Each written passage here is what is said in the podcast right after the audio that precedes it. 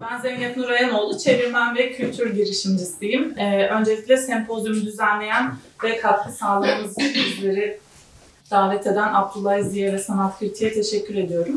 Dirim Art'ı temsilen Çiçek Öztek, Sanatoryum temsilen Melih Aydemir ve Galeristi temsilen Ecem Ümitli ile beraberiz. Önceki oturumlara dair bir iki şey söyleyerek başlamak istiyorum. Galerilerin sanat yayıncılığına bağlayacağım. E, maddi koşullar ve maddi olmayan koşullar üzerinden bir değerlendirme ile bu sempozyumda güzel bir kanca atıldı bence. Hepimizin ihtiyacı olduğunu düşünüyorum buna. E, biraz e, materyalist bir perspektifle ekosistem okuması yapmayı seviyorum ben e, ve kendime bunu yapamadığım zamanlarda mikrofon mu? Bazen kinik, bazen iğneleyici veya gücenmiş bir pozisyonda, konumda bulduğum olabiliyor. Sizleri dinlerken bu konuda yalnız olmadığımı fark ettim. Önceki oturumlarda e, konuşmacıları dinlemek hem yazar kimlikleriyle hem editör kimlikleriyle ben de hem bir dayanışma hissi yarattı hem de e, yüzüme acı bir gülümseme e, yerleştirdi diyebilirim.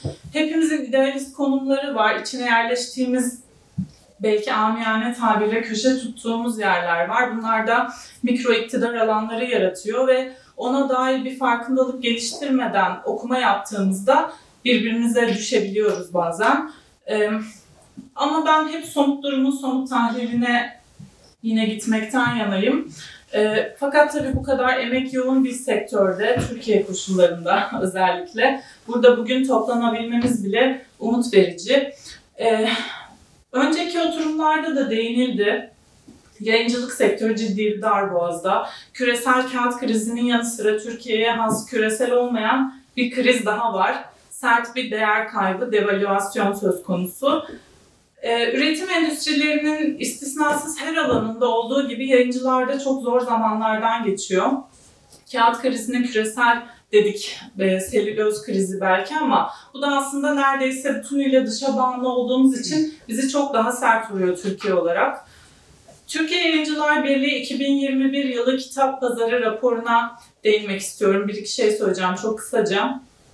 E, ithal edilen birinci hamur ve kitap kapağı kağıtlarında %200'lere varan bir artış söz konusu. Aralık 2021'e kıyasla bu raporda %90'a e, varan kur artışı eklendiğinde kitap fiyatlarının 2 veya 3 katına çıktığını görüyoruz. Bu kitap fiyatları. Çünkü kitap kağıdı dediğimiz şey başka bir şey. Kitap kapağı kağıdı dediğimiz şey başka bir şey. Galeriler bahsedecek. Galerilerin bastığı o kağıtlar bambaşka. Bambaşka bir şey. Dolayısıyla yani kitap kağıdı değil sadece Evet, yani kitap ka- kitaplarda görülen %200 ila 300 arasındaki artışın galerilerdeki yansımasına bakalım istiyoruz biraz. Ee, bir çevirmen olarak kendi perspektifimi de getirmek istiyorum. Pandemiden bu yana finansal krizden görece az etkilenmesini bekleyebileceğimiz, büyük diyebileceğimiz yayın evlerinde sırada duran 5 kitabım var. 5 çeviriyi bir boşluğa attım. Süzülüşünü bile izleyemiyorum. Editörlüğe girdi mi bilmiyorum. E, redaksiyona umarım girmiştir hatta. Hiç hiçbir fikrim yok yani. E, böyle bir dönemde ben e, kitaplarımı beklerken sergi katalogları çevirmeye başladım ve aslında çevirilerimin basılabildiğini gördüm. Yani artışa rağmen aslında e, galeriler kitap basmaya, katalog basmaya devam ediyor. Kriz olsa da, takvimler bazen sarksa da, bazen e, serginin açılışına değil ama kapanışına denk gelecek şekilde yetişse de e, benim için en azından bir çevirmen olarak yayın evleriyle çalışmaya kıyasla daha kendimi şanslı gördüğüm bir sektörden söz ediyoruz. E, Yine Türkiye Yayıncılar Birliği'nin raporundan bir alıntı yapayım. Kültür yayıncılığı alanında kitap üretimi %1 düşüşte ve ciro bakımından enflasyon artışı gözetilmeksizin %18'e yakın bir artış görülüyor. Tabii kültür yayıncılığı deyince sanat yayınları veya galerilerin sanat yayını daha böyle gitgide e, spesifikleşen bir şeyden bahsediyorum. Bunun ne kadarını teşkil eder? Aynı zamanda bunu sorunsallaştırın isteyeceğim. E, bu sene birincisi düzenlenen bu sempozyumda önümüzdeki yıllarda bu konulara dair daha e, derinlemesine bakarız diye düşünüyorum. Çünkü üzerine konuştukça bitmeyen yeni kapıların açıldığı bir e, alan. E, Son olarak içeriye dair bir şeyler vereyim. Bu oturumda neler göreceksiniz? Galeri, Sanatoryum ve Dirim Art'ın yayıncılık, yayıncılık faaliyetleri nasıl başladı? Ne tür bir yayıncılık anlayışıyla hareket ediyorlar? Bugüne kadar hangi yayınlara yer verdiler? Ve son olarak olanaklar ve sorunlar üzerine konuşacağız. Ee, akışımız 15-20 dakika için konuklarımıza sözü vereceğim. Önceki oturumlara e, kıyasla bu daha ziyade teker teker sunum yapılan, konuşulan bir oturum olacak. Sözü ilk konuğumuza bırakıyorum. Çiçek buyurunuz. Teşekkür ederim. Ee, merhaba, çok teşekkürler bu platformu bize sunduğunuz ve böyle bir sempozyum başlattığınız için. Ee, birkaç yıl önce nasıl ki Borderless diye o insanlar çıktılar ve e, kitap sana- e, sanat kitabı fuarı yapıyoruz dediler. Bu da bence böyle bir girişim ve umarım onun gibi uzun erimli olur. Ee, şimdi bugünkü konuşmamı hazırlarken e, ben bir yandan bu sınırlar içinde kalmaya çalıştım. Bir yandan da hani gelecekte çok fazla böyle alt kırıl, çok e, gelecek sempozyumlarda konuşulabilecek çok fazla konu olduğunu gördüm. E, ama e, Zeynep'ten e, sözü alarak e, konuşmama başlayayım. Ben de e, Yayıncılar Birliği'nin o 2021 e, raporuna baktım. E, işte oradan bir takım istatistikler, e, şeyler paylaşacaktım sizde ama Zeynep onları söyledi ve e, orada takıldığım bir şeyden, e, hani oradaki e, kültür yayınları, e, a- e, dini yayınlar, e, akademik yayınlar, eğitim yayınları ithal bir sınıflandırmaları var. Kültür yayınlarının altında e, kurgu ve kurgu dışı var ve sanat yayıncılığı bu kategorilerin birine bir şekilde e, giriyor ama tam olarak da girmiyor ve e, buradan yola çıkarak e, kültür yayınlarından ayrı bir alan olarak e, sanat yayıncılığı sorusu e, ve e, önceki oturumlarda da e, Zeynep'in de söylediği ekosistem diye bir e, terim ortaya attılar. Ben onu atlas gibi düşünmüştüm. Bu sanat yayıncılığı atlasının içinde e, onu oluşturan unsurlar. Oradan galeri yayıncılığı, oradan Dream Art'ı anlatmak istedim. Yani o kategorilerde e, şimdi mesela ISBN alırken e, bir kategoriye girip oradan e, kendini oraya belirlemeye çalışıyorsun. Fakat bir türlü sanat yayınları, yani benim e, işte 5 yıldır hazırladığım birçok kitap bir türlü oradaki o kategoriye uymuyor. Çünkü şöyle bir sonuca vardım e, veya şöyle bir soruyla e, hani bunu hep beraber de düşünelim diye. E, kültür yayınlarından ayrı olarak e, sanat yayınları, sanat kitaplarının hepsinin tek tek tekil e, bir doğası oluyor. Bunlar yani aslında tekil tekil kitaplar ve bu, bu kitaplarda e, işte başta sanatçı, o bir sergi ise o sergideki eserler veya bir monografi ise o sanatçının 10 yılı veya o sanatçının 40 yılı bunlar geliyor. Bir, bir yazı geliyor, bir söz geliyor. Ee, hani bu da çok bolca konuştuk burada. Ee, yazarın yazdığı şey, söz. Ee, imajlar geliyor ve tasarımcı geliyor. Yani 3-4 kişi bir araya geliyor. Galerinin akışı içinde hani kitabın yayınlanışını düşündüğümüzde ben e, bunları bir araya getiriyorum ama galeriden 2-3 kişi daha bir anda hani o işe geliyor. Bir anda böyle 7-8 kişinin, 10 kişinin bir araya gelip o kitabı ortaya çıkart, onu yaratıp sonra dağılıp gittiği aslında tekil kitaplar çıkıyor. Bunların her biri e, tek tek onları oluşturan ögelerin birleşiminden daha fazla bir e, yapıt olduğunu e, öne, önermek istiyorum. Yani Abdullah ilk yaptığımız söyleşte de böyle bir şey düşünmüştüm. Çünkü yani tasarımcı da oraya, oraya bir yaratıcı şeyle geliyor. Sanatçı zaten en başta. E, yazan da bir şey yazmış oluyor ve bunlar arasında bir ahenk tutturulabilirse, bir, biri ötekinin biraz daha önüne geçebilir.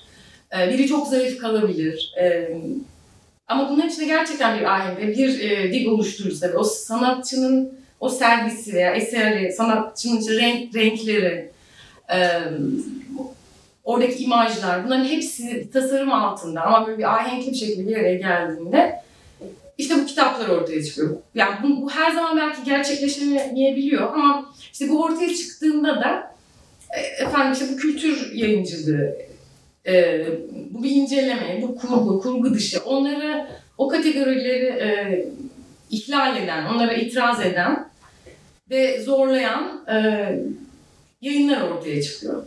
İşte bana göre sanırım sanat yayıncılığı böyle bir şey. Türkiye yayıncılığı içinde hani tabii eğitim yayınları onlar çok ilginç büyük pastalar e, şeyler e, kaplıyor. Kültür yayıncılığı sanırım yüzde 40 falan. Onun içinde işte kurgu dışı ve kurgu. Bu arada kurgunun altına, parantez içinde edebiyat ve sanat olarak giriyor. O da çok ilginç çünkü kurgu mu acaba? Yani ed- ed- kurgu dediği romanlar, şiirler, öyküler. Aslında hiç de sanat yayınları o Yayıncılar Birliği'nin o pie chartındaki şeye girmiyor. Alt segmentlere bak, aynı şeye ben de bakmıştım. Alt segmentlere baktığınızda sanat tamamen kayboluyor bu arada. Hiç yok alt segmentte. Ee, böyle ilginç bir durum. Ve e, buradan bu Atlas dediğim şeye geçersek, e, bunu bir bunu oluşturan, bu deseni oluşturan, e, işte bu yayınları yapan baştan başların kurumlar, e, müzeler, enstitüler, galeriler, bağımsız yayıncılar e, ve buradan da aşağı kadar tek bir sanatçıya kadar inebileceğimiz, yani bir sanatçı çıkıp kendisi de tek bir, tekil bir kitap yapıyor. Buraya kadar inebileceğimiz, yani bu kitapları kimler yayınlıyor dediğimizde böyle bir e, yelpaze var. Başka bir bileşeni işte de, e, dijital olsun, matbu olsun, dergiler, mecralar. Ben mesela kafa, bu ikili yapıda, dijital, e, matbuda e, mesela Manifold'u dinledikten sonra bunu e, bu, bu, bu sınırların, bu kategorilerin de çok kolay ihlal edildiğini, dijital dediğimizde oraya sadece yazı değil yani bir sürü şeyin girdiğini ama Manifold'un gidip e, mesela dört tane de kitap yayınlamışlardı. Çünkü onlar da gidip hani biz de matbu yapalım diye biliyor- biliyorlar bir aşamada. Ee, belki e, işte Artdog bir gün şey diyecek, ben Artdog kitapları yapmaya baş, başlamak istiyorum diye. Çünkü matbuunun yani bir şeyin kitap halinde işte bir kapak ve bu dediğim insanların bir araya gelip oluşturduğu o şey e, sanatçı özelinde konuşursam sanatçı için bu çok özel bir şey. Yani sanatçılar birçok eser üretiyorlar, sergiler yapıyorlar ama bir kitapları olması onlar için çok önemli oluyor. Ee, hele hele bir sanatçı için bir monografi yapılıyorsa, hele hele bir katalog rezüme yapılıyorsa işte orada e, her şey arşivleniyor. Bütün eserlerin künyeleri, yıl tarihleri yani o bir başvuru kaynağı gibi ve e, birçok Türkiye ve yani 20 Mart örneğinde dünyada pek çok kütüphaneye gidiyor. E, hatta yani mesela 1 Mart'ta şöyle bir şey bile oldu. Bir sanat, bir monografi için bana İngiltere'den yazdılar. İngiltere'nin 5, yani Cambridge University, Oxford'da Bodleian ve başka bir kütüphane, National, işte 5 tane İngiltere'nin, e, hani belki dünyanın en önemli 5 kütüphanesi 5 kopya alabilirsiniz. Yani bu o kütüphanelere gitmesi e, orada başka şekillerde çoğalacağı, o, o arşivlerin, o sanatçının yapıtının ve bütün o emeği geçen insanların e, orada ve hani e, başka yerlere çoğalacağı anlamına, anlamına geliyor. Dijitalde de çok sonsuz bir şekilde tabii çoğalıyor her şey. Ama hani o akıştan söz edildi. Bu ephemeral, yani böyle gelip biraz gelip geçicilikten, biraz hızdan, e, belki söz edilmeyen bir şey, e, işte orada bir güncel e, çağdaşı yakalama, e, hızla akıp giden, hani birçok akıp giden şey arasında sen dikkat çekmeye çalışıyorsun. Yani biraz beni tıkla, işte biraz bana bak gibi bir şey varken bir monografi hazırlarken çok çok çok yavaş. Yani yavaş e, hayat veya yavaş şehirler var yani biraz onun gibi yıllara yayılan işte büyük araştırmalar, yazılar, konuşmalar, pek çok şey ve arşiv üzerinden çok yavaş ortaya çıkan ve çok yavaş bir şekilde kütüphanelerde e, yani o kütüphane yanına kadar veya kağıt e, e, kompost olana kadar kalacak bir şeyden söz ediyoruz. E, aslında 20 dakikaya nasıl sığ- sığmak üzere hızla toparlıyorum. Bu Atlas'ın öteki şeyi ayaklarından biri fuarlar. Başta borderless olmak üzere.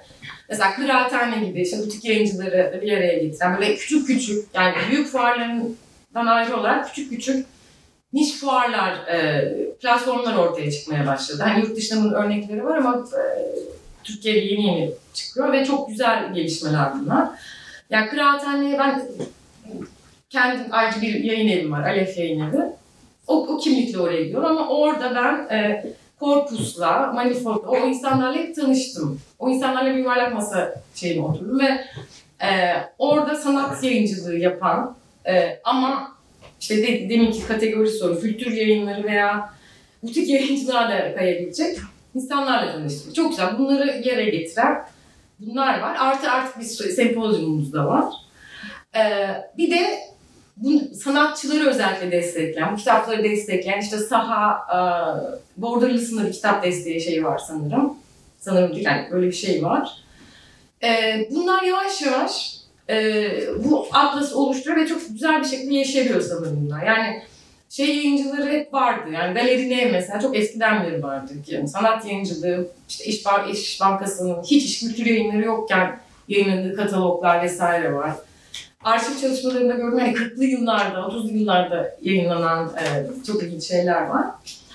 Fakat bu, bu atlas sanki böyle son yılların e, şeyi, son yıllar yeşeren, da yeşeren ve hani güzel e, bütün o mali şeylere rağmen açılacak ve gelişecek gibi görünen e, bir resim görüyorum. Burada galeri yayıncılığı nerede duruyor? E, galeriler kurumlardan, yayın evlerinden, diğerlerinden e, ayrı bir şekilde onların e, işte esas amacı bir sanatçı portföyü oluşturup onları sergilemek ve hani ticari bir e, galeri ise aslında hani ba- bayağı basbayağı onları o resimleri satmak ve sanatçının da geçinebileceği, galerinin de e, kendini sürdürebileceği e, ticari bir yapı üzerine oturuyor. E, yayıncılıkta e, yani yayıncılık yapan galerilere baktığımızda e, şey bak gözetmeksizin yani maliyetine çok fazla takılmaksızın bu yayınları e, o sanatçı portföyü için veya belirli bir sanat veya belirli bir sergi için onun ayrılmaz bir parçası ve onu işte geleceğe taşıyacak. Yani o sergi kaldırılıp 5 hafta sonra sökülüp gittiğinde bir hosta daha olarak e, kalacak ya da işte e, açılıp bakılacak e, bir arşiv olacak yayınlar olarak gör- görüyorlar. Biraz buradan 1 Mart'a geldiğinde e, de şöyle söyleyeyim. E, işte 2002'de Hazar Özil tarafından e, kuruluyor. E, ilk e, Sevgili Komet'in e, bütün hani elindeki koleksiyonu sundu ve Komplisite adında çok adı verilen başlıklı çok büyük bir sergiyle. Hatta ismimizi de o bize e, öneriyor. Buradan yola çıkarak Nişantaşı'nda e, ben bir ara hani arşivini çıkarmıştım. E, tam sayısını bilmiyorum ama e, çok büyük bir ritimde çok sayıda sergiler yapılıyor. 2016 yılında Mayıs'ta Dolapdere açılarak e, bir birkaç yıl Nişantaşı ve Dolapdere iki e, şeyde devam ediyor. Bir e, biraz durma, yani biraz e, dur bekleme, bakma, e, yeni bir vizyon geliştirme şeyin ardından e, 1 Mart Pera açılıyor ve e, ben oraya girdiğimden itibaren hep dile getirilen bir şey. Aslında hep bir küresel e, bir galeri olma e, şeyi içinde. E, dünyaya açılma, işte e, ve Seul'de bir e, 1 Mart'ın açılması e, gibi bir noktaya geliniyor.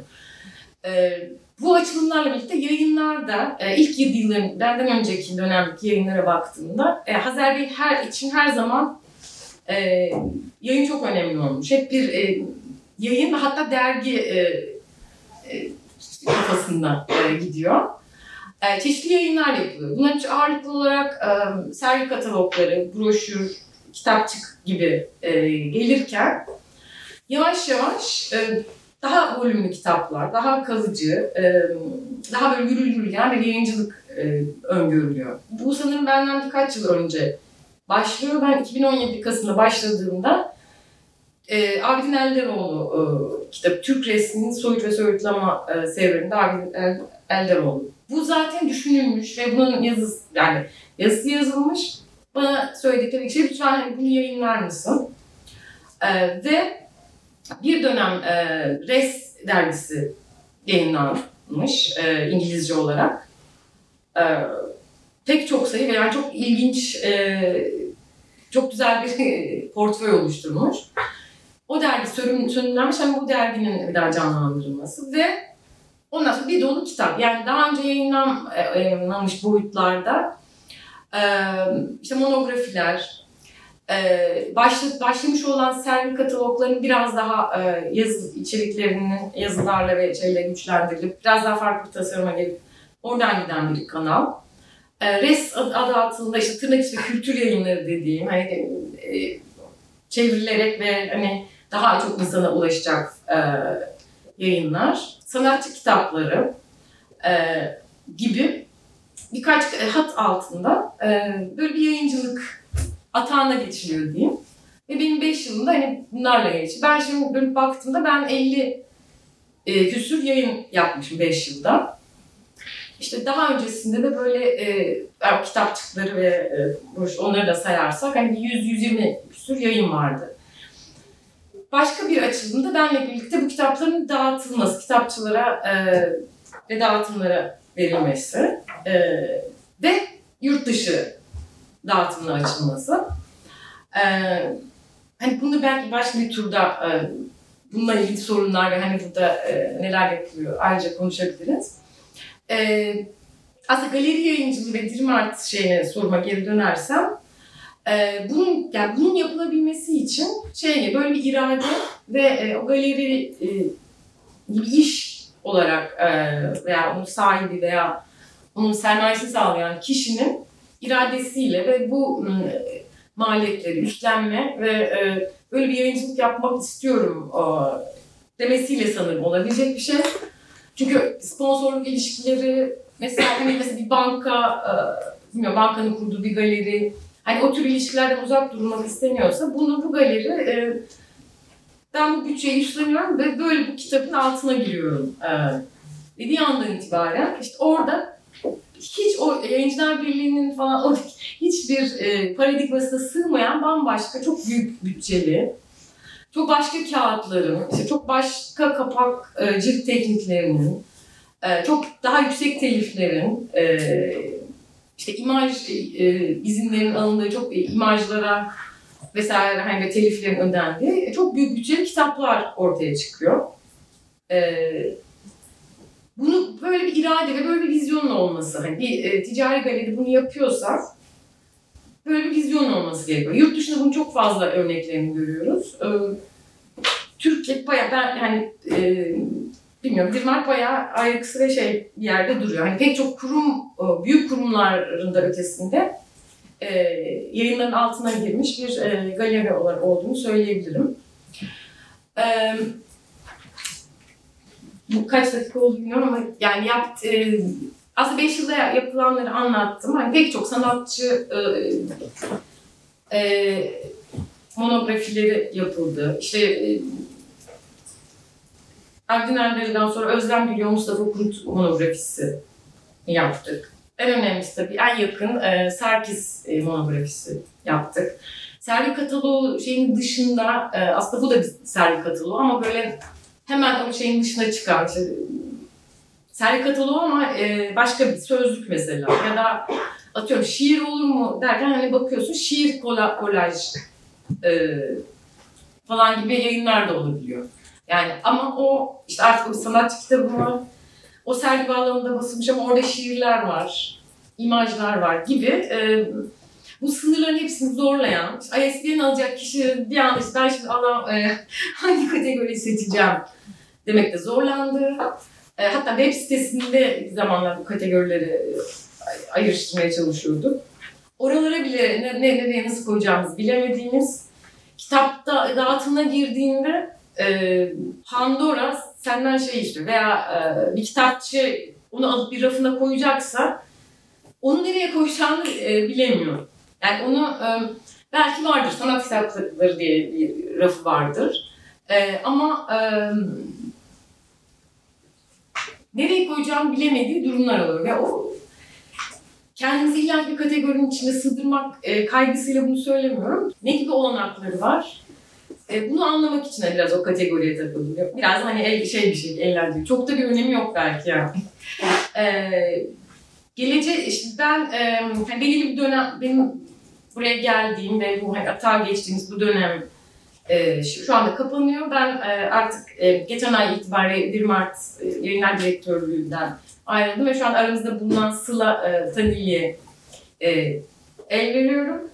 Ben de bir süre, bir dönem danışman olarak devam edeceğim. Geleceğe dönük, onun çok güzel projeleri var. Hani bir, bir haftadır onunla da çok konuşuyoruz. E, zaten bir yayın listesi var 2023 ve hatta 2024 için. Onları hani gerçekleştirmenin yanı sıra e, dijital de işte dijital olsun, yüz yüze olsun bazı platformların nasıl kurulabileceğini ve e, galeri yayıncılığının sadece kendi sanatçıları ve onların sergileri, onların e, 10 yılları veya 40 yılları mı olsun yoksa biraz daha çağdaş sanatı tartışalım. E, buraya başka fikirler, başka disiplinlerden başka insanlar gelsin e, gibi bir soru üzerinden çeşitli fikirleri var. E, çok güzel fikirleri var. E, en büyük temelim onları, onları inşallah e, hayata geçirebilir. E, son kapatırken hani resim e, basılı olarak çıkmış. Birkaç yıl hani bunu konuştuğumuzu hatırlatmak isterim. Resmi dönecekse dijital mi yapalım, bir daha matbu yapalım mı? E, dergi formatını değiştirip işte e, şey gibi bir argonotlar gibi olmayabilir belki ama e, işte dijital dergi mi olsun, e, bir portal gibi mi olsun gibi tartışmalar, konuşmalar bayağı çok yaptık. E, bu dijital tartışmalarıyla hani geçti o e, dergi şeyinde. E, bu da ben önümüzdeki aylarda yani önümüzdeki yıl e, Res dergisinin bir, bir formatta belki de geri dönecek yeni dönemde ve e, bu çağın ruhuna da uygun bir şekilde. Bu da önümüzde e, işte bir artık gelecek projeleriyle ilgili söyleyebileceğim bir not. Şimdilik bu kadar değil. Çok Umarım çok geçmedim süremi. Gayet yeterli diye düşünüyorum. Ee, sermaye sahibinin iradesi artı buradaki iş ve emeğe işaret ettiniz. Evet. Çok değerli. Paradigma dışı bir çerçeve sunuyor dediniz. Bu da vizyonla gerçekleşiyor. Telif, görsel izni vesaire. Böyle e, bileşenlerini ayırdığımızda aslında galerilerin bu konuda ne büyük bir şeyin peşine düştüğünü e, ne büyük bir vizyon çerçevesince aslında dünya standartlarında iş çıkarmaya çalıştığını görüyoruz. E, bu noktada ikinci konuğumuzla devam edelim. Galeristi temsilen Ece. Buyurunuz. Ben galeristin yayın geçmişinden bahsederken önce herhalde kur, neredeyse kuruluşundan itibaren çok önemli yer kaplayan daha süreli yayınlarına değil, referans yapmak istiyorum. Önce 2006'da Galerist ismini çıkardığı gazete, sonra 2009'da başlayan Art Unlimited, uzun süre çift dilli olarak devam eden. e, Çok uzun çok uzun süre galerist bünyesinde çıktılar bunlar. Sonra bir daha bir iç bağımsızlaşma sonrası değişti. Ama galerist için çok önemli bunlar ve hani Türk, genel olarak herhalde Türkiye'deki sanat yayıncılığı için de önemli olduklarını düşünüyorum. Onlardan sonra da e, sanatçı kitapları için çok önemliler. Sizin de bahsettiğiniz bir serginin küçük bir kataloğu oluyor. Belki oradan çıkıyor daha büyük bir yayına dönüşüyor bu çoğu zaman. Ee, Onun dışında ya onlar da bence çok ritimli ve çok hızlı şekilde arşive dö- dönüşmeye başlayan şeyler. Çoğu zaman kütüphanelere dağıtıyor, dağıtılıyorlar. Ee, yani şey, aynı zamanda özel gönderimleri falan oluyor. Onun dışında hmm, Ne tür bir yayıncılık anlayışıyla hareket ediyorsunuz? ya galerist kendi sanatçılarına öncelikle kataloglarla birlikte çok değer veriyor. Ama sadece kendi sanatçılarımız değil yani karma sergiler için falan yapılmış yayınlar var ve temsiliyete ulaşmamış daha geçmiş dönemde sanatçılara yapılmış yayınlar var. Yaptığımız en kapsamlı yayınlardan biri Semiha Berksoy için yapılmış Katalog Rezone. Ee, Onun dışında Nilya yine yapılmış çok büyük bir yayın var. Karakol mesela bahsettiğim e, bir sergi odaklı olan aslında ama sergi kataloğu kitapçı olmaktan daha öteye geçmiş. Benim şu anda burada yanımda yok maalesef. Ama daha hani bir yani burada gördüğümüz kataloglardan daha derinleşmiş ve daha kitaplaşmış bir yayın.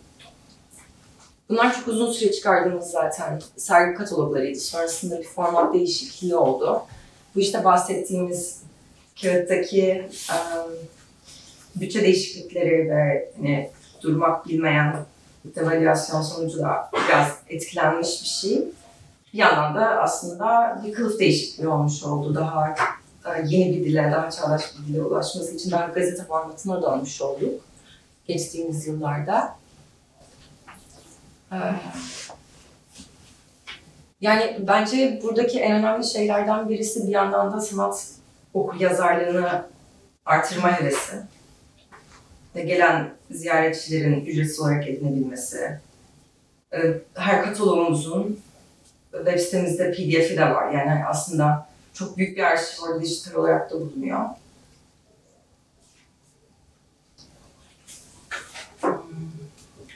Olanaklardan ve bazı sorunlardan belki bahsedebiliriz. Galerilerin yayınlarını çıkarırken karşılaştığı ortak meseleler var.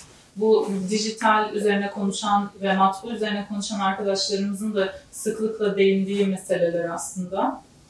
Telif meselesine bakalım mesela. Telif konusunda ne dersiniz?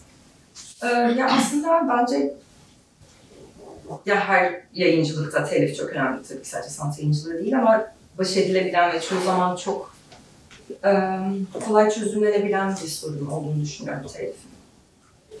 Yani ulaştığınız zaman çoğu zaman pozitif geri dönüşler alıyorsunuz bir gör, görsel kullanmak istediğinizde. Ve zaten hani çoğu zaman kataloglarda ve kitaptaki yazılar ısmarlama yazıları oluyorlar.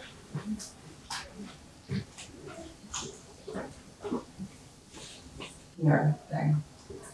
Çok teşekkürler. Belki daha sonra tekrar ortak meselelere geçerken size tekrar söz verebilirim. Ee, ekleyeceğiniz bir şey yoksa sanatoryumdan Melih'le devam edelim. Buyurunuz. Merhaba.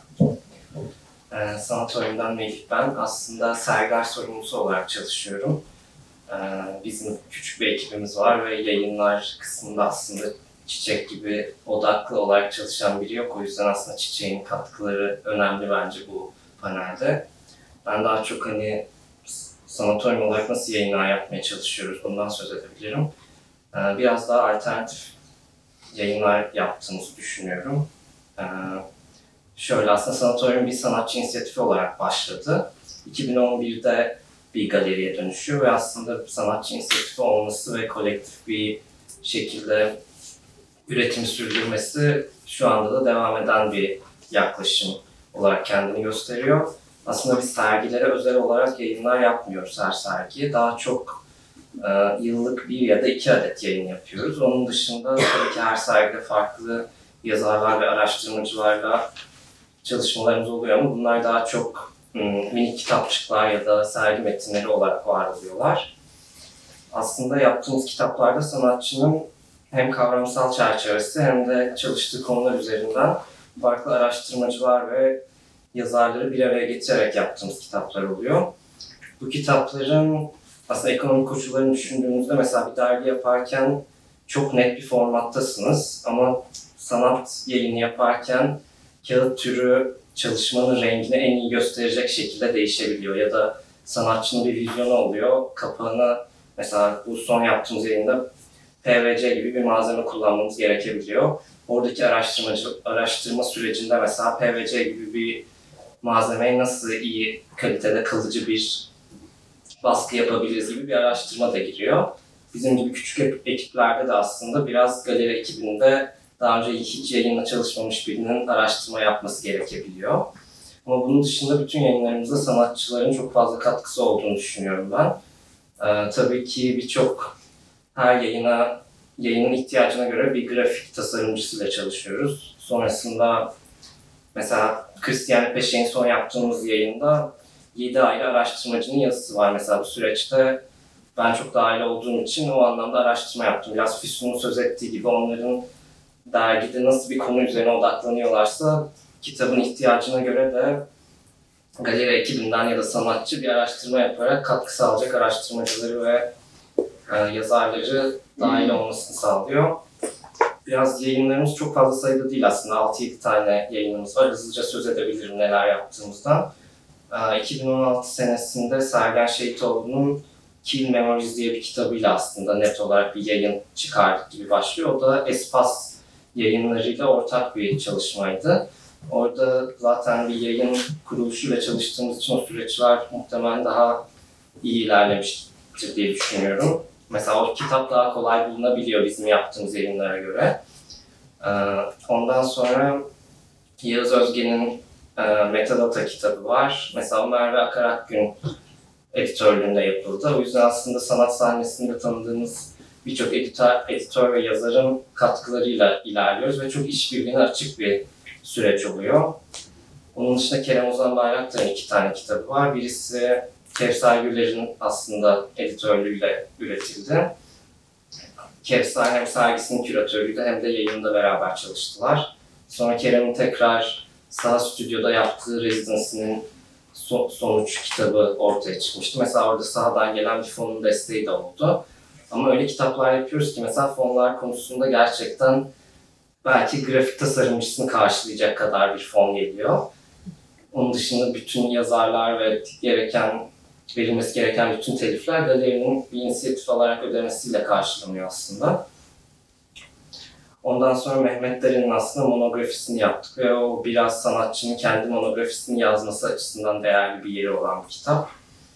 En sonda yaptığımız kitap Christiane Peschet'in e, Avusturyalı bir sanatçı. Oasis sergisi bağlamında biraz kamusal banyolar üzerine farklı yazarların yazdığı yazıların bulunduğu bir yayın.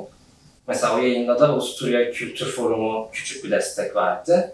Ama tekrar dediğim gibi yani galerinin harcadığını belki %10'unu karşılayacak şekilde oluyor bu fonlar.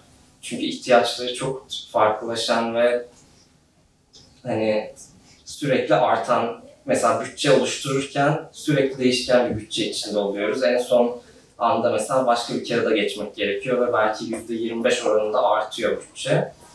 Belki fona başvurmak bile zor olabilir bir noktada.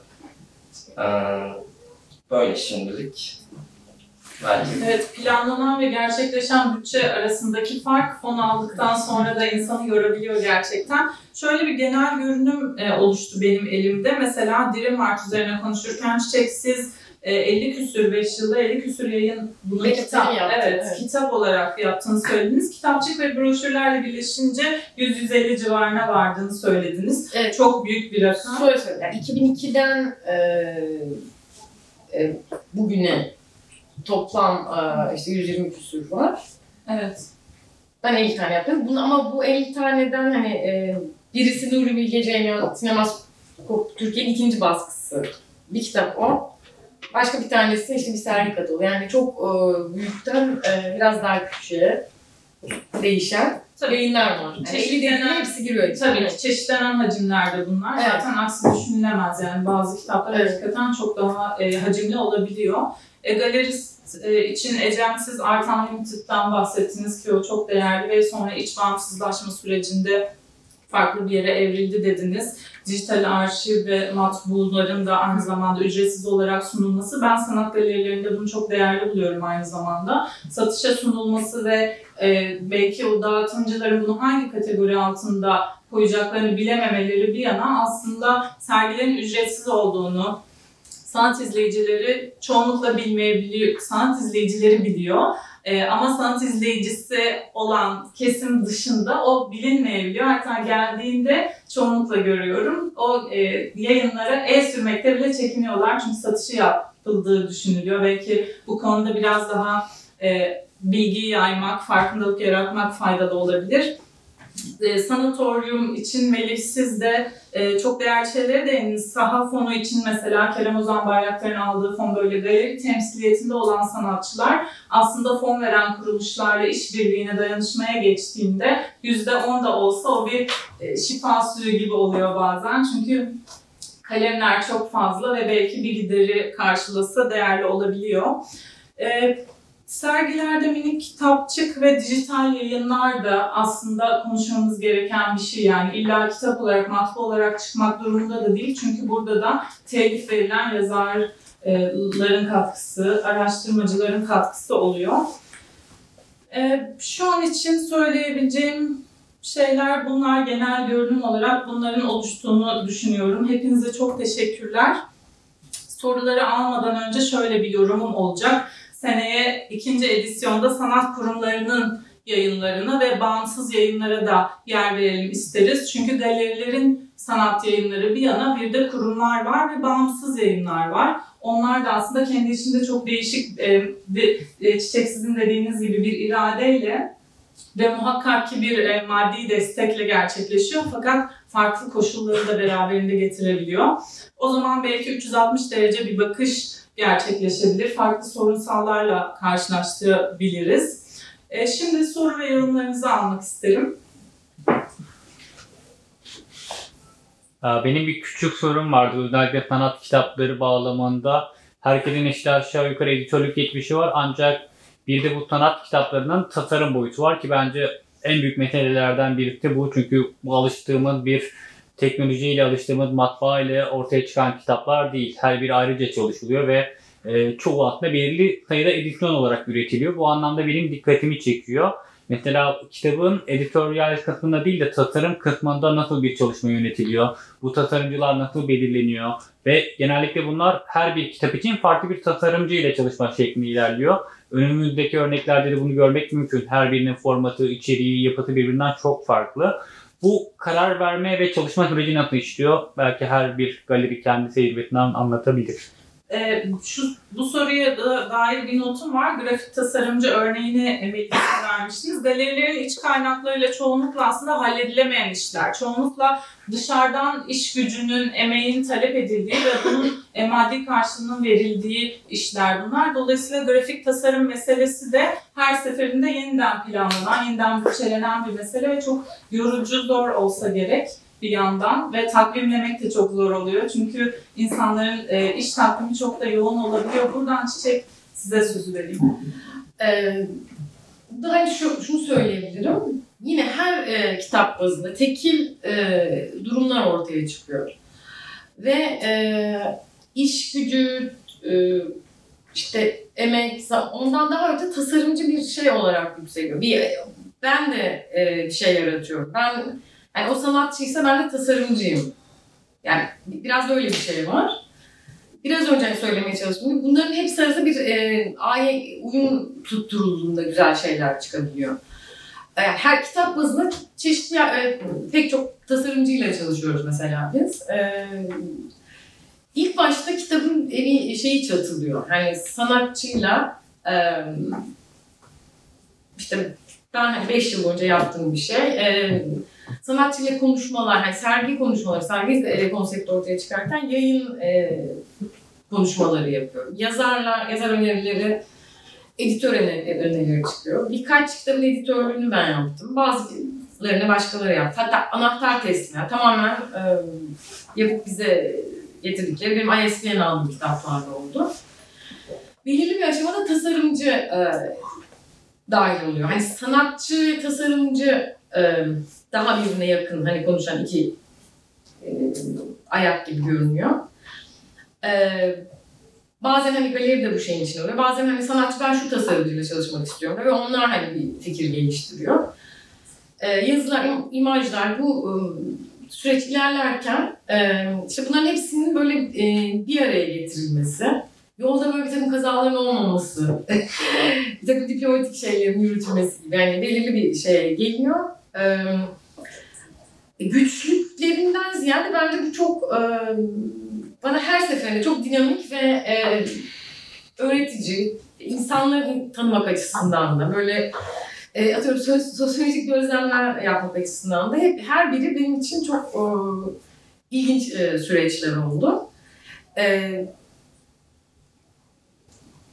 yani sorun, sen hani bu- bununla ilgili sorunlar ne gibi bir şey mi sormuştun aslında? Sorunu Yok uzaklaştırmak. sadece tasarım boyutu nasıl işliyor? Ya böyle bir şey. Ve orada e, işte hani mesela renk, e, sanatçının yapıtlarının o, o görsel dili, yani o tasarım dili içine nasıl yansıtılacağı e, bunlar e, işte daha çok aslında sanatçı ve tasarımcı ve hani editör de şey bir editörse e, bazı editörler e, küratör gibi görülen editörler var.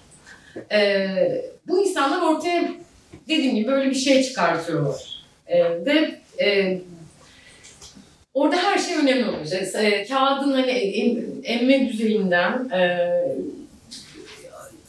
şeyin hani hangi kağıt alırsa o kağıdın hani hangi tonunu seçilip o kırmızıyı nasıl göstereceğine kadar çok o, küçük detaylara kadar konuşulmuş. Son hani e, matbaa onayı kadar e, devam eden e, bana göre çok öğretici ve çok e, böyle yaratıcı bir süreç oluyor. Öyle söyleyeyim. Ya ben bir örnek verebilirim. Aslında bizim tam olarak in-house değil ama sürekli çalıştığımız bir grafik tasarımcısı var. Birçok yayında ondan destek aldık açıkçası. Ama onun dışında bazı kitapların ihtiyacına göre farklı tasarımcılarla çalıştığımız oldu. Mesela son yaptığımız yayında aslında sanatçı Instagram üzerinden Estonyalı bir grafik tasarımcısını takip ediyormuş. Mesela ona ulaşıp onunla çalıştık. Tabii çok farklı bir süreçti.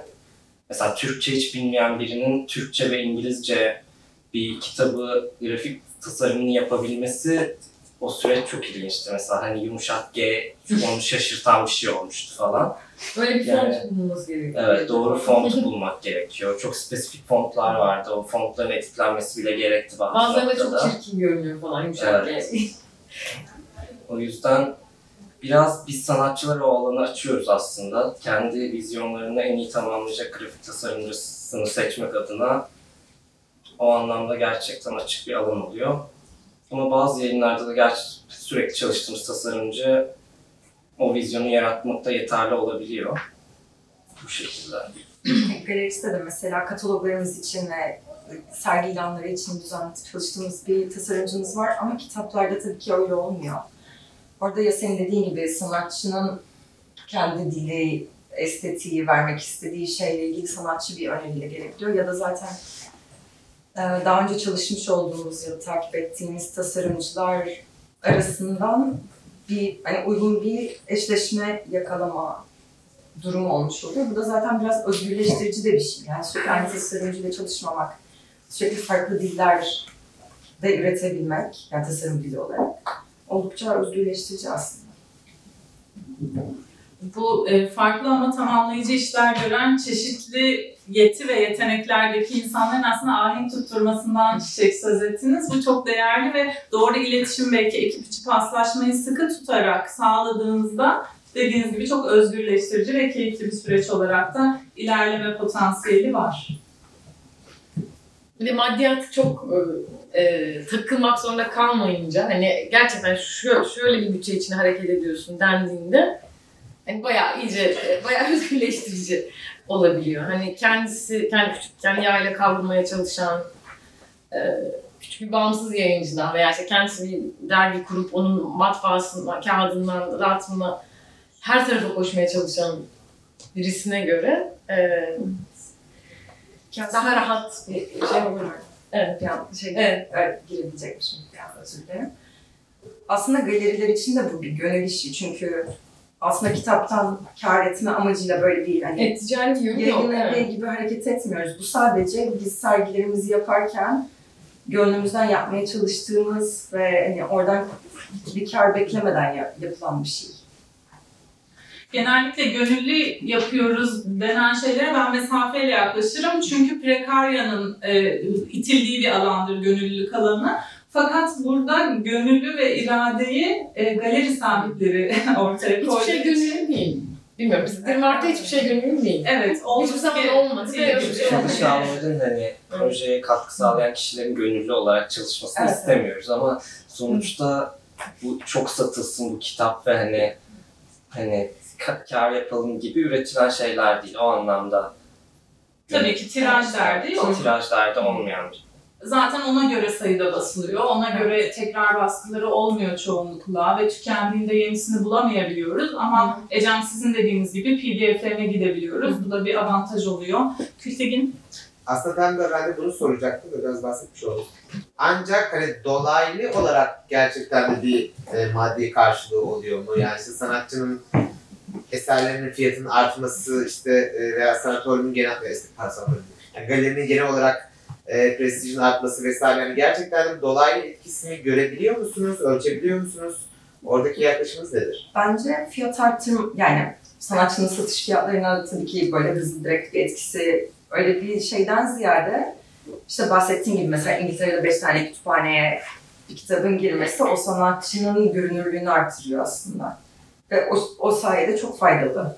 Evet, bu özellikle yurt dışı fuarlarında çok etkisi gözüküyor. Çünkü işlerini gördüklerinde böyle bir kitabı da var deyip onu çıkarıp göstermek ve orada iyi bir iletişim kuruluyor ya da daha önce işini alan bir koleksiyonere onu ulaştırmak aslında aldıkları işin de değerini başka bir yoldan görmüş oldukları için daha sürekli bir iletişim ihtimalini açıyor gibi oluyor. Ama net olarak fiyatı arttı dediğim sanatçı yok hani kitabı çıktığı için. Yani öyle Tam tersi oluyor mu gibi anladım ben. Fiyatı arttıkça e, Yok yok yani fiyatı sanatçının atıyorum daha çok eser satabilir fiyatı artabilir eserlerin vesaire. Hani bir dolaylı etkisi oluyordur muhtemelen de yani uzun vadeli ve ölçülemeyecek bir şey. Evet, çok net ölçülen bir şey değil ama en azından sanatçının dışarıdan görünme şekline etkiliyor muhtemelen. Sanatçılar da bu nedenle daha fazla kitapları olsun istiyorlar. Ama muhtemelen kariyerlerinde belli bir noktaya geldiğinde gelişen durumlar olduğunu düşünüyorum. ve sanat dünyasında biraz metin temelli işler ya da metin ayağı da çok kuvvetli olan, konuşan işler üretmeye çalışma eğilimi arttığı için biraz da e, bu açıdan aslında sanat kitabı çıkarmış sergi için birilerinin söz söylediği, söz dediniz ya, bu bir sözdür, bir e, manifestodur bir yandan da o işe dair. Bunun göründüğü bir eserin olması kesinlikle faydalı sanatçı için. Her sanatçının da istediği yani siz her sergi özelinde yapmıyorum dediniz ya Melih o Evet. açıdan söylüyorum. Aslında sanatçılar buna çok istekli. Kitap olmasa bile kitapçık olsun diye. Kitaplar şey açısından da çok önemli olabilir. Yani sanatta authorship çok böyle hani mu- muğlak bir yer, bir yer olduğu için aslında sanatçının eserlerinin görsel olarak bir kitapta değerlenmesi de onlar için çok kıymetli. Evet, arşivsel değeri olduğu için bir şekilde aslında dergilerde olduğu gibi gibi hani sadece dijital olarak değil bu şekilde de yayınlar devam ediyor bence. Çünkü onun farklı bir değeri oluyor. Sizin dediğiniz gibi kütüphanelerde var olması ya da farklı şu an işte biz yavaş yavaş mesela Pandora'da satılmaya başlandı. İşte orada görüp insanlar Aa işte Mehmet Dayı'nın kitabını gördüm gibi daha farklı bir iletişim de alanı açıyor aslında. Ama mesela bu e, bulunduğumuz kitapçılar konusunda mesela o konuya çok girmeyelim belki çok uzadı ama hani mesela biz sadece kendi içimizde ya- yaptığımız için dağıtım konusunda çok e, küçük bir çalışma yapabiliyoruz dağıtımı anlamında kitapların ya galeriden ulaşılıyor ama şimdi mesela işte Postane gibi ya da Frankenstein var daha küçük kitap evlerine ulaştırıp orada satışını sağlayabiliyoruz. Ya da mesela Shopier sayfası açtık direkt bizden alınması için. Biraz aslında ulaşımı galeri dışında zor bir şey de gibi.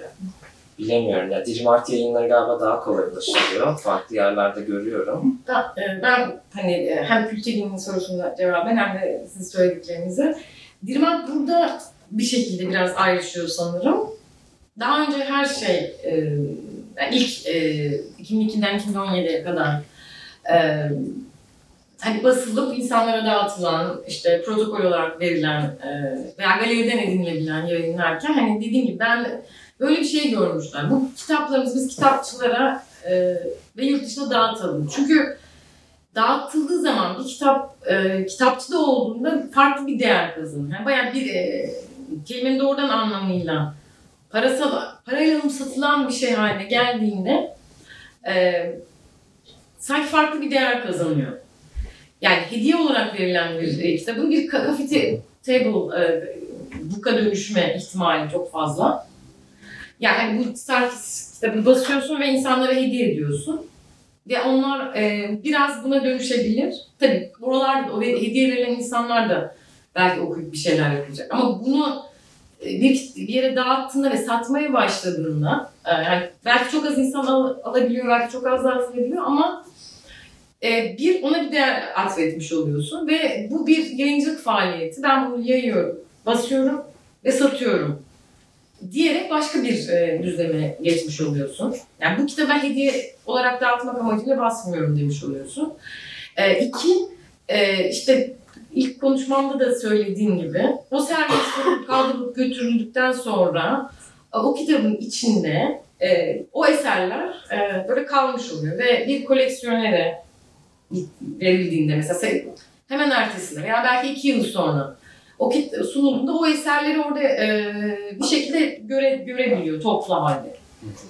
Bir eseri almak istediğinde hani onu e, depodan getirip hani ona ser gösteriliyor. Ama ona gelene kadar o katalogda bir kere onlara bayağı hani fiziksel olarak e, bakabiliyor. Seneler sonra da bakabiliyor. O sergi dönemi ve serginin hemen ertesinde bu şey biraz daha hareketli oluyor. Yani Gültekin'in sorusuna ulaşmaya çalışıyorum. Şöyle bir şey olmuyor. Yani bir anda hani böyle o bir eserin satış, yani değeri bir anda hani böyle çok arttı gibi. Çok olmuyordur belki ama belki bir yıl sonra, belki beş yıl sonra işte bir e, Hong Kong'da da o kitaplar götürülüyor. E, orada hiç beklemediğin yani başka bir millet, bir İsviçreli bir koleksiyoner geliyor. Ve e, işte o sanatçının böyle bir yayının olması ve tabii hep çift dilli yapıyor, ya- yapıyoruz. Yani bir de e, küresel dünyada onları alıp hani okuyabilecekler, bakabilecekler diye düşünüyoruz. Belki bugün olmasa bile hani 5 yıl sonra bir fuarda e, veya bir zaman sonra bütün hani sanatçı yavaş yavaş birkaç sergi yapıyor. E, ilk önce bir sergi katılığı sonra bir monografi, birkaç yayını oluşuyor ve e, toplamda bakıldığında eserlerin değeri bir şekilde artıyor. Ne kadar ölç- onu ölçemeyiz belki ama Ben arttırıldığı düşün, arttığı düşünülüyor. bir anda heyecanla aklıma geldi. Evet. Çünkü en net katkısını şöyle gördüm. Bir küratörün kitabı görüp davet Tabii. etmesi açısından. Tabii Evet. bu çok bu olan bir şey. Koleksiyonlar açısında farklı küratörlerin özellikle yurt dışına yaptığımız fuarlarda kitap kitaba bakarak daha iyi Çok oluyor. işi. Evet. Hı. Ve bu belki başka bir sergiye vesile olacak. Evet. Yani şu anda o, mesela o kitapların İngiltere'ye gitmesi, hani yarın bir gün e, İngiltere, hatta ben talep etmiyorum, ben yazışmamıştım. Bazı kütüphanelere göndermeye çalışıyorum. Onlar bana bir anda yazdı. Ben düşündüm ki yani e, İngiltere'den biri küratör, birisi üst düzey. Çünkü Baudelaire'na öyle giremezsin. Yani ben size efendim kitabımı göndereyim. Hani böyle, böyle bir şey yok. Çok çok seçerek alıyorlar muhtemelen İngiltere'de başlamış olan bir mekanizma üzerine bir kere bizim bizden istiyorlar onu. Ve sonra o mekanizma belki birkaç yıl sonra o sanatçıların orada bir sergisine başka bir şeye dönüşecek. İşte atıyorum tabii ben yani bir eserleri de satılacak belki ama bunların hepsi ne bir parçası. Ve yani bu çok e, sanatçılar için çok önemli bir şey. Ya prestijli bir şey. Ee, biz, şimdi Dirmart'ta mesela e, e-yayınlarda yaptık. Yani 10 kadar e-yayın da oldu. Onlar da böyle bir kendi içinde sergi katalogları gibi. Orada çok güzel gelip bakılabilir. Ee, işte mesela PDF'ler yükleniyor. İşte geçmiş restler PDF olarak şeye yüklenmiş. Hani şöyle bir bakılabilir, edilebilir. Ama bir şey basıldığında, makbuya geçildiği anda ve işte satılmaya başladığı anda bir de hani bizim, benim başardığım bir şey yurt dışında, New York'ta, Londra'da işte König ve Hatchekans'la mesela ilk işbirliğimiz oldu. Şimdi onlar üzerinden mesela e, König'in çok muhteşem e, kitapçıları var.